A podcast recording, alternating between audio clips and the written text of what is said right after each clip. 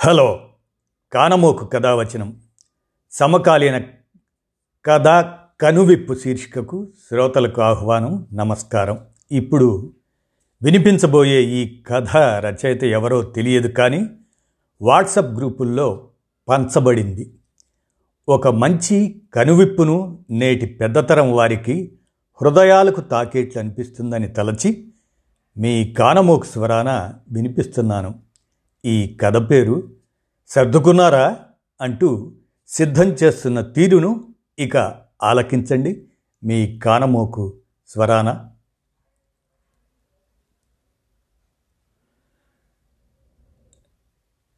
వాతావరణం బాగుంది. ఇంకా సూర్యుడు నిండుగా రాలేదు. కానీ చలిగా కూడా లేదు. చలిలో తిరిగితే నాకు ఆయాసం వస్తుంది. అందుకే నాకు తెల్లవారుజామునే మెలకు వచ్చినా ఏడింటి వరకు ఇంటి బయటకు రాను. చలి తగ్గగానే మా అపార్ట్మెంట్ బిల్డింగ్ గేట్ దాటి ఇందిరా పార్కు వైపు నడక సాగించాను. చిన్నప్పుడు పార్కులో ఎక్కువసేపు ఆడుకుంటే మా నాన్న తన్నేవాడు. ఇప్పుడేమో ఎప్పుడు ఇంట్లో కూర్చోకండి పొద్దున పూట తప్పనిసరిగా నాలుగు కిలోమీటర్లు నడవండి మధ్యాహ్నం రాత్రి భోజనం తిన్న తర్వాత కూడా వెంటనే పడుకోకుండా కాసేపు బయట తిరిగితే మంచిది అని డాక్టర్లు చెప్పడంతో ఉదయం రాత్రి నడక అలవాటు చేసుకున్నాను. ఇందిరా పార్కులో కొన్ని రోజుల్లోనే మాకొక గ్రూప్ తయారైంది. అందరం రిటైర్ అయిన వాళ్ళమే. వాళ్ళందరినీ కలిస్తే చాలా ఉత్సాహంగా ఉంటుంది. అందరం కలిసి కబుర్లు చెప్పుకుంటూ నడుస్తాం. ఉదయం పూట ఇందిరా పార్కు మహా సంరంభంగా ఉంటుంది. ఏదో పెళ్ళికో పండుగ రోజున గుడికి వచ్చినట్టుగానో వేలాది మంది హడావుడిగా నడుస్తుంటారు. ఇందిరా పార్కు ఉదయం పూట ఒక చిన్న సైజు సూపర్ మార్కెట్లా ఉంటుంది. పళ్ళు కూరగాయలు రకరకాల సూప్సు బట్టలు అమ్మే సమస్త దుకాణాలు ఉంటాయి. కానీ పదింటికల్లా నిర్మానుష్యమైపోతుంది. మా గ్రూపులో నాతో పాటు రెడ్డి రాజారావు పద్మనాభం శేషగిరి రామ్మూర్తి వీరు మెంబర్లుగా ఉన్నారు. ఒక్కో రోజు మా గ్రూపులో ఉన్న మిత్రులకు తెలిసిన మిత్రులు కూడా కలుస్తుంటారు. మేము చివరగా పార్క్ మధ్యలో ఉన్న వినాయకుడికి దండం పెట్టుకొని నడక ముగించి ముఖద్వారం దగ్గర ఉన్న మెట్ల మీదనో బెంచి మీదనో కూర్చొని లోకాభిరామాయణం మాట్లాడుకుంటాం. మా మాటల్లో ఎక్కువగా రాజకీయాలు మేము చేసిన ఉద్యోగాలకు సంబంధించిన విషయాలు దొర్లుతుంటాయి. ఎప్పుడైనా ఆరోగ్యం గురించిన ప్రస్తావన వస్తే అందరి మనసులు భారమవుతాయి. మా గ్రూపులో డెబ్భై ఏళ్ళు దాటిన వాళ్ళు ఇద్దరున్నారు. ఆరోగ్యం గురించి మాట్లాడగానే అందరి దృష్టి వాళ్ళ మీదనే పడుతుంది. వాళ్ళు కొంచెం ఇబ్బందిగా ఫీ ఫీల్ అవుతుంటారు. ఈ వయసులో ఎప్పుడేం జరుగుతుందో ఊహించలేం. ఆ భయం మా అందరిలోనూ అంతర్లీనంగా ఉంది. ఒక్కొక్క రోజు నడక ముగిసిన తర్వాత విడిపోతుంటే మా ఆరేడుగురిలో మరునాడు ఏ ఒక్కరైనా మిస్ అవుతారేమోనని మరునాడు పేపర్లో నిర్యాణం కాలంలో ఫోటో వస్తుందేమోనని లేదా ఏ వారం రోజులకో దశదిన కర్మ కార్డు వారి మరణ సందేశం మోసుకొస్తుందేమోనన్న ఒక అదృశ్యపు సందేహపు మొలక మా మనసు పొరల్లో ప్రతిరోజు ప్రాణం పోసుకుంటూనే ఉంటుంది. మా మధ్య కుటుంబం కుటుంబ స్నేహాలు లేవు కాబట్టి మా పరిచయాలు నడక వరకు మాత్రమే పరిమితం. తరువాత ఎవరి జీవితాల గురించి ఎవరికీ తెలియదు కాబట్టి ఒక్కోసారి మరణ వార్త తెలియదు కూడా. ఇంతలో రమణ అనే మిత్రుడు మా గ్రూపులోకి వచ్చి చేరాడు. ఒక జాతీయ బ్యాంకులో అసిస్టెంట్ జనరల్ మేనేజర్గా ఈ మధ్యనే రిటైర్ అయ్యాడు. రమణ రాకతో మా గ్రూపు రూపురేఖలే మారిపోయాయి. రమణ మాటల పుట్ట ఎన్నో విషయాల గురించి అనర్ఘళంగా మాట్లాడేవాడు. అప్పటి వరకు పైపైన పలుచగా ఉన్న మా స్నేహం అతని రాకతో చిక్కబడింది గాఢంగా మారింది. అసలు ఆయన చెబితేనే కానీ ఆయన రిటైర్ అయ్యాడని నమ్మలేం. స్లిమ్గా లేటెస్ట్ మోడల్ రీబాక్ షూ కళ్ళకు గాగుల్స్ ఒంటి మీద నుండి తేలుతూ వచ్చే కమ్మనైన సెంటు మధురిమలతో కులాసాగా ఉంటాడు. ప్రతిరోజు తన ఇన్నోవా క్రిస్టా కారులో పార్కుకు వస్తాడు. రమణ వచ్చిన తర్వాత నడక పూర్తి కాగానే మమ్మల్ని తన కారులో ఎక్కించుకొని రోజుకో హోటల్కు తీసుకెళ్ళి కాఫీ టిఫిన్లు ఇప్పించేవాడు. పరిచయమైన మొదటి రోజు సాయంత్రమే పళ్ళబుట్ట పట్టుకొని మా ఇంటికి వచ్చాడు. మా ఆవిడతో అక్కయ్య అని వరుస కలిపి క్లోజ్ అయిపోయాడు. మా కోడలితో ముచ్చట్లు పెట్టాడు. ఆరు నెలల వయసున్న మా మనవణ్ణి ఎత్తుకొని వాడి చేతిలో ఐదు వందల నోటు పెట్టాడు. బయటకు వెళ్దాం పదమని నన్ను బలవంత పెట్టాడు. కారు తిన్నగా క్రిస్టల్ బారు ముందు ఆపాడు. రమణని చూడగానే గుమ్మంలో ఉన్న వాలే పార్కింగ్ బాయ్ నుంచి లోపల స్టీవార్డ్ వరకు ఆప్యాయంగా విష్ చేయడం చూసి నేను విస్తుపోయాను. నేను మొహమాట పడుతుంటే పర్వాలేదు సార్ రెండు పెగ్గులు విస్కీ తీసుకోవటం ఆరోగ్యానికి మంచిది. హెచ్డిఎల్ కొలెస్ట్రాల్ పెరుగుతుంది గుండె గట్టిపడుతుంది అంటూ బుజ్జగించి మందు పోయించాడు. రెండు పెగ్గులు కాగానే ముగించాడు. అందరికీ భారీగా టిప్పులిచ్చాడు. రమణ కారు దిగగానే రోజు వాలే ఆ బాయ్ రమణ డ్రైవర్కు ఫోన్ చేస్తాడట. అందుకే మందు తాగి బయటకు రాగానే కారు దగ్గర నిలబడిన డ్రైవర్కు రమణ మా ఇంటి అడ్రస్ చెప్పాడు. నన్ను ఇంటి దగ్గర దించి గుడ్ నైట్ అని చెప్పి వెళ్ళిపోయాడు. చాలా రోజుల తర్వాత నాకు ఆ సాయంత్రం సంతోషంగా గడిచినట్టు అనిపించింది. హాయిగా నిద్రపోయాను. కలలో రమణ ముఖమే కనిపించింది. మరునాడు అందరం కలుసుకున్నాం. రమణతో గడిపిన సాయంత్రం గురించి చెప్పుకున్నాం. రమణ మా వాకర్స్ గ్రూపులోని అందరి ఇళ్ళకు వెళ్ళాడు. నన్ను తోడు రమ్మంటే నేను కూడా వెళ్ళాను. ఎవరింటికి వెళ్ళినా అక్కడ నవ్వుల పువ్వులు పూయించేవాడు. అలా ఒక నెల రోజుల్లో రమణ మా అందరి ఇళ్ళకు వచ్చాడు.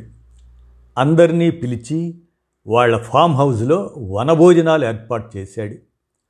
డిసెంబర్ నెలలో తన కారులోనే గోవా ట్రిప్ ప్లాన్ చేశాడు. మేమందరం వెళ్ళడానికి సిద్ధమే అయినా అంత ఖర్చు అతనితో పెట్టించడం బాగుండదని తలా కొంత కంట్రిబ్యూట్ చేస్తామని చెప్పాం. ఏం పర్వాలేదు సార్. డబ్బుల విషయాలన్నీ గోవా నుండి వచ్చాక చూసుకుందాం అని అన్ని ఖర్చులు తనే పెట్టుకున్నాడు. గోవాలో మా కోసం ఒక పెద్ద బంగళా రిజర్వ్ చేశాడు. డిసెంబర్ నెలలో గోవాలో అంతా పండుగ వాతావరణం ఉంది. పడుచు జంటల కోలాహలంతో ఒక సీతాకోక చిలుకల వనంలా ఉంది. మేమంతా కొంచెం మొహమాట పడుతుంటే రమణే సార్ మనం ఉద్యోగం నుండి మాత్రమే రిటైర్ అయ్యాం. జీవితాల నుండి కాదు. అందరూ శేష జీవితం అంటూ మనకు వీడ్కోలు పలుకుతూ అంటారు. కానీ నిజంగా మనది శేష జీవితం కాదు. బరువులు బాధ్యతలు లేని చిన్నపిల్లవాడి లాంటి విశేష జీవితం మనది. మన ముందు ఇంకా చాలా జీవితం ఉంది. అందుకే మరణించే వరకు జీవించాలి హాయిగా గడపాలి అని మమ్మల్ని ఉత్సాహపరిచాడు రమణ. దాంతో అక్కడి యవనపు వాతావరణం చూస్తుంటే మాకు కూడా హుషారు పుట్టుకొచ్చింది. మేము రిటైర్ అయిన వృద్ధులమన్న విషయమే మర్చిపోయి కేరింతలు కొడుతూ బీచ్ల్లో సరదాగా గడిపాము నాలుగు రోజుల తర్వాత హైదరాబాదుకు తిరిగి వచ్చాం నాకైతే ఈ గోవా ట్రిప్పు బాగా నచ్చింది. శరీరం మనస్సు రిజొనవేట్ అయ్యాయి. పునరుజ్జీవనం పొందినట్టయింది. అంతకు ముందులాగా నిస్సత్తువగా నిరాసక్తంగా కాకుండా జీవితం కొత్త అందాలతో కనిపించసాగింది. రెండు రోజుల విరామం తర్వాత ఇందిరా పార్కుకు వెళ్ళాను. ఆ రోజు రమణ రాలేదు. బహుశా అలసట తీరలేదేమోననుకొని ఫోన్ చేశాను. ఫోన్లో వాళ్ళ అబ్బాయి చెప్పిన వార్త విని మరాన్ పడిపోయాను. అందరం కలిసి రమణ ఉన్న హాస్పిటల్కు పరుగు పరుగున వెళ్ళాము. గోవా నుండి వచ్చిన రోజు తెల్లవారుజామున తీవ్రమైన గుండెపోటు వచ్చిందని వెంటనే హాస్పిటల్కు తీసుకువస్తే రెండు స్టంట్లు వేశారని ఇప్పుడు బాగానే ఉన్నారని వాళ్ళ అబ్బాయి చెప్పాడు. మేమందరము తీవ్ర దుఃఖంతో బయటకు నడిచాము. నేనైతే ప్రతిరోజు హాస్పిటల్కి వెళ్ళి రమణని కలిసేవాడిని కొంత కోలుకోగానే రమణలో మళ్ళీ అదే హుషారు కనిపించింది. రెండు నెలల తర్వాత రమణ ఇందిరా పార్కుకు వాకింగ్కు వచ్చాడు. నడక పూర్తయిన తర్వాత పార్క్ బయట టీ తాగుతూ సర్దేసుకున్నాను బాస్. అన్నాడు నవ్వుతూ. మాకు అర్థం కాలేదు. మళ్ళీ ఏదైనా ట్రిప్పుకు ప్లాన్ చేస్తున్నాడేమోననుకొని ఈసారి ట్రిప్ ఎక్కడికి? అని అడిగాను నేను కుతూహలంగా. రమణ నవ్వుతూ బాస్ ఈసారి ట్రిప్ అంటూ వేస్తే అది పైకే. అందుకే అన్నీ సర్దేసుకున్నాను. అన్ని బాకీలు తీర్చేసుకున్నాను. ఈ జీవితం ప్రసాదించిన అందమైన మధుర స్మృతులన్నీ మూటకట్టి మనో మంజూషలో దాచుకొని మిగిలినవన్నీ వదిలించుకున్నాను. ఆత్మీయులందరినీ కలిసి నా జీవితాన్ని ఇంత అందంగా మలిచినందుకు వారికి కృతజ్ఞతలు తెలియజేశాను. నా వల్ల కష్టం కలిగిన వాళ్ళందరినీ తెలుసో తెలియకో ఉద్యోగ ధర్మం మేరా లేకో నా వల్ల నష్టం కలిగిన వారందరినీ కలిసి సారీ చెప్పాను. మనస్ఫూర్తిగా క్షమాభిక్ష కోరాను. నాకు నష్టం కలిగించిన వారిని నన్ను నమ్మించి మోసం చేసిన వారిని కూడా కలిసి వాళ్ళను కూడా క్షమించేశాను. ఇంకా ఒకరిద్దరిని కలిసి ఆ ప్రయత్నం చేస్తూనే ఉన్నాను. అందుకే మీ అందరికీ కూడా థ్యాంక్స్ చెప్దామని వచ్చాను. గత కొద్ది నెలలు మీరందరూ నాకు ఆనందాన్ని పంచారు. Thank you once again. ఇప్పుడు నా మనసు ప్రశాంతంగా ఉంది. ఏ కోరికలు లేవు. ఏ అసంతృప్తి నిరాశ నిస్పృహలు లేవు. ఒక అలౌకిక ఆనందంలో మునిగి తేలుతున్నాను.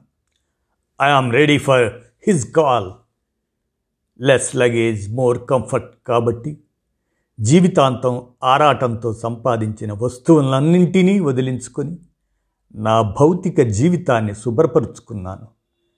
ద్వేషాన్ని కోపాన్ని అసంతృప్తిని వీడి ఆత్మను పరిశుద్ధపరుచుకున్నాను. దీన్నే డెత్ క్లీనింగ్ అంటారని ఈ మధ్యనే ఒక వాట్సప్ మెసేజ్లో చదివాను. నేను డెత్ క్లీనింగ్ చేసుకొని సిద్ధంగా ఉన్నాను. అంత మాత్రాన నేను ఇవాళో రేపో చనిపోతానని కాదు. కానీ ఈ గుండె ఉంది చూశారు? ఎప్పుడేం చేస్తుందో చెప్పలేం అంటూ వీడ్కోలు తీసుకున్నాడు.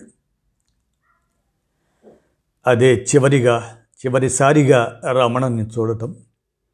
గోవా ట్రిప్ ఖర్చు బాకీ తీర్చే అవకాశమే లేకుండా పోయింది మాకు. మరో జన్మంటూ ఉంటే మమ్మల్ని మళ్ళీ కలవటానికి రుణశేషం మిగిలే ఉంది. ఇప్పుడు నేను ఇందిరా పార్కుకు ఎక్కువగా పోవడం లేదు. నేను కూడా డెత్ క్లీనింగ్ పనిలో ఉన్నాను. దీపావళి పండుగ రోజు గుడికి వెళ్ళే హడావుడిలో ఉండి మా కోడలు అత్తయ్య అన్నీ సర్దుకున్నారా? అని అడగటం వినిపించింది. ఆ ప్రశ్న వినగానే మా ఆవిడ తన చీర కొంగుతో కళ్ళొత్తుకోవడం నేను దూరం నుండి చూస్తూనే ఉన్నాను.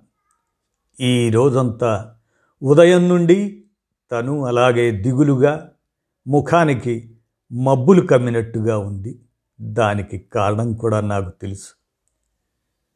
నేను ఫోన్ తీసి చూశాను. ఆ మబ్బుల్లో నుంచే ములిచిన హరివిల్లు ఆమె ముఖంలో విరిసే క్షణం ఇంకెంతో దూరం లేదు.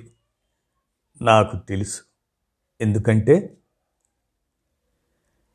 నేను ఎప్పట్లాగానే ఇంకా కొంచెం ముందుగానే మా ఆవిడకు ఇందిరా పార్కుకు వాకింగ్కి వెళ్తున్నానని చెప్పి ఇంట్లో నుంచి బయటపడ్డాను. నా చేతిలో ఎప్పుడు ఉండే చిన్న బ్యాగు తప్ప మరేం లేదు. బయటకు రాగానే నేను బుక్ చేసిన క్యాబ్ నంబర్ సరిచూసుకొని కారులో ఎక్కాను. ఇందిరా పార్కు కానీ నా భార్యకు చెప్పిన నేను పది గంటలకల్లా ఢిల్లీ ఇందిరాగాంధీ అంతర్జాతీయ విమానాశ్రయం టెర్మినల్ రెండులో దిగాను. క్యాబ్ బుక్ చేసి అది వచ్చేలోగా రెస్ట్ రూమ్లోకి వెళ్ళి ఫ్రెష్ అయి బ్యాగులో నుంచి తీసిన టై కట్టుకొని కోటు వేసుకొని క్యాబ్ వాడు ఫోన్ చేయగానే వెళ్ళి కారులో కూర్చున్నాను. నా మనసు చాలా ఉద్విగ్నంగా ఉంది. దాదాపు పదేళ్ళ తరువాత నేను నా కూతుర్ను చూడటానికి వెళ్తున్నాను. ఈరోజు సోమవారం అల్లుడికి ఆఫీసు ఉంటుంది. అమ్మాయి మాత్రం వర్క్ ఫ్రమ్ హోమ్ చేస్తుంది. దాని కూతురు ఎనిమిదేళ్ళ మైత్రేయి ఖాన్ నాలుగేళ్ళ మనమడు సలీం శాస్త్రి స్కూలుకు వెళ్ళి ఉంటారు.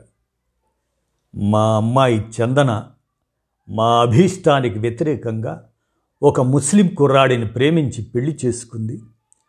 మమ్మల్ని అనుమతి అడిగితే మేము నిరాకరించాము.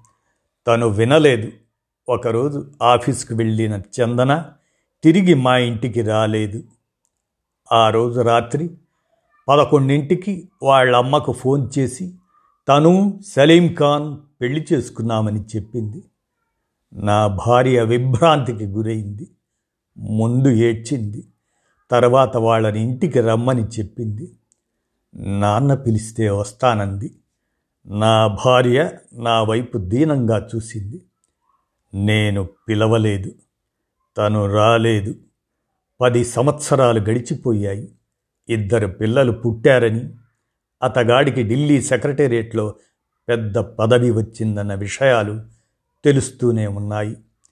నేను గుండె రాయి చేసుకొని బతుకుతున్నాను.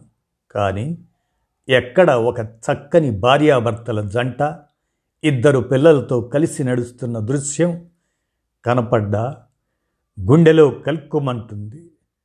ఆ రోజు నా చందనను మన్నించి నేనెందుకు పిలవలేదన్న ప్రశ్న నన్ను చిత్రవదకు గురి చేస్తుంది. ఇన్నాళ్ళు ఈ బాధను భారాన్ని గరళ కంఠుడిలా దిగమింగుకుంటూ జీవిస్తున్నాను. నా భార్య నా భుజం మీద వాలి తనివి తీరా ఏడ్చి తన భారాన్ని దించుకుంటుంది. మగవాడినైనా నాకు అదృష్టం లేదు. అయితే రమణ చివరిసారిగా కలిసి సర్దుకున్నాను బాస్ అని చెప్పిన కొన్నాళ్ళకే చనిపోవటంతో నాలో భయం మొదలైంది. నేను కూడా అన్నీ సర్దుకోవాల్సిన ఆవశ్యకత ఆసన్నమైందని గుర్తించాను. నేను సర్దుకునే సామాను ఢిల్లీలో ఉందని నాకు అర్థమైంది. వెంటనే అభిఘ్న వర్గాల ద్వారా అంటే ఎవరికి చెప్పకూడదని ఒట్టేయించుకొని మా అబ్బాయి ద్వారా చందన ఇంటి అడ్రస్సు ఫోను నెంబర్లు మిగిలిన వివరాలు సంపాదించాను. వాడే నాకు ఢిల్లీకి టిక్కెట్ బుక్ చేశాడు. వాడు అక్కతో టచ్లోనే ఉన్నట్టుంది. చందనను సర్ప్రైజ్ చేద్దామని వెళ్తున్నాను. కానీ అక్కడ ఎటువంటి స్వాగతం ఎదురవుతుందోనని కొంచెం గాభరాగానే ఉంది. ఒకవేళ అల్లుడు ఆఫీస్కి వెళ్ళకుండా ఇంట్లోనే ఉంటాడేమో ఒకవేళ వాళ్ళు ఇల్లు మారి ఉంటారేమో లేక ఏదైనా ట్రిప్పుకు వెళ్ళి ఉంటారేమో అన్న సవాలక్ష ప్రశ్నలు నన్ను వేధిస్తున్నప్పటికీ ఏదైతే ఏదవుతుందని మనస్సును నిబ్బరపరుచుకొని ఢిల్లీ వీధులను చూస్తూ కూర్చున్నాను. ముప్పావు గంట తరువాత నేను దిగాల్సిన సమయం ఆసన్నమైంది. అల్లుడు పెద్ద ఆఫీసరేమో కాబోలు. పెద్ద క్వార్టర్ ముందర నిలబడ్డాను. గేటు తీసుకొని లోపలికి వెళ్ళి బెల్ మోగించాను. అది నా గుండెల్లోనే మోగినట్లుగా అనిపించింది. తలుపు తెరిచిన నా కూతురు నన్ను చూసి ముందు ఒక క్షణం గుర్తుపట్టక కౌన్ అని అనబోయిందల్లా నన్ను తేరిపారా చూసి. నాన్న నాన్న మీరు అంటూ మాటలు రాక నిశ్చేష్టురాలై నిలబడిపోయింది. నా రక్తం పంచుకొని పుట్టిన బిడ్డను పదేళ్ళ పాటు కనీసం చూసుకోలేని దురదృష్టానికి చింతిస్తూ దుఃఖిస్తూ నేను నిలబడ్డాను. ఏడుస్తున్న నన్ను చూసి నా చందన కంగారుగా నాన్న ఏమైంది నాన్న? అంటూ నన్ను కౌగిలించుకుంది. నేను ఒక అపురూపమైన ఆత్మీయ ఆలింగనంలో నోట మాట రాక నిలబడిపోయాను. ఆ అలిగ్రిడికి లోపల నుంచి ఎవరో వచ్చారు. మేరా బాబూజీ కాఫీ బనావో అని చెప్పి నా చేతులు పట్టుకొని లోపలికి నడిచింది. ఒక క్షణం నిలబడి నా కూతుర్ని చూసుకున్నాను. ఇరవై ఏళ్ళ వయసులో మమ్మల్ని వదిలిన చందన ఈ పదేళ్ళలో సంపూర్ణ మహిళగా రూపాంతరం చెందింది. కొంత పెద్దరికం వచ్చినట్లుగా మరింత అందంగా తయారైంది. మన పిల్లలు మనకు ఎప్పుడూ అందంగానే అపురూపంగానే కనిపిస్తారు కదా. ఏంటి నాన్న అలా చూస్తున్నావు? అని అడిగితే పదేళ్ళయింది కదమ్మా తనివి తీరా చూసుకుంటూ అని అంటుండగానే నా కళ్ళలో నీళ్ళు తిరిగాయి. ఏమైంది నాన్న అందరూ బాగున్నారా? అమ్మ బాగుందా? అని ఆదుర్దాగా ప్రశ్నించింది. చందు నన్ను క్షమిస్తావా తల్లి? అని అడిగాను. అయ్యో అదేంటి నాన్న? నిన్ను నేను క్షమించడం ఏంటి? మీరే నన్ను క్షమించాలి అంటూ నా చేతులు పట్టుకుంది.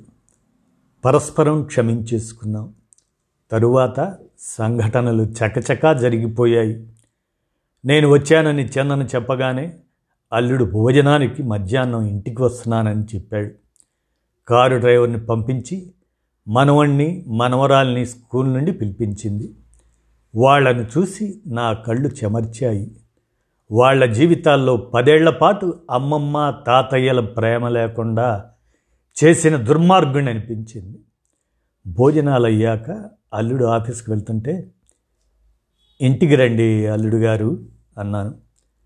షూర్ మీరెప్పుడు పిలుస్తారా? అని చందు ఎదురు చూస్తుంది అన్నాడు. సాయంత్రం హైదరాబాద్ తిరుగు ప్రయాణం అయ్యాను. అమ్మాయి మనమడు మనవరాలు టాటా చెప్తుంటే తృప్తిగా ఎయిర్పోర్ట్లోకి నడిచాను. పదింటికి ఇంటికి చేరిన నన్ను చూసి ఎటు వెళ్ళారండి? పొద్దుట్టించి ఫోన్ కూడా కలవటం లేదు. ఎంత కంగారు పడ్డానో తెలుసా? అని నా భార్య చివాట్లు పెడుతుంటే కమ్మగా అనిపించింది. దీపావళి రోజే మా అమ్మాయి చందన పుట్టినరోజు. అందరూ మహాలక్ష్మి పుట్టిందన్నారు. ఆ మహాలక్ష్మే పదేళ్ళ తర్వాత మళ్ళీ ఈరోజు మా ఇంట అడుగు పెట్టబోతుంది. శంషాబాద్ ఎయిర్పోర్ట్లో దిగగానే చందన ఫోన్ చేసింది. అందుకే ఇప్పుడు మరో క్షణంలోనో ఇంతలో అమ్మా అని చందన పిలుపు వినబడగానే నా భార్య ముఖంలో సప్తవర్ణాల ఇంద్రధనస్సు వింతగా మెరిసింది. నేను కూడా అన్నీ సర్దేసుకుంటున్నాను. ఇదండి. జీవిత ప్రయాణంలో కోపాలు అసూయలు ద్వేషాలు అలగటాలు కక్షలు మాట్లాడుకోకపోవటాలు అవసరమా?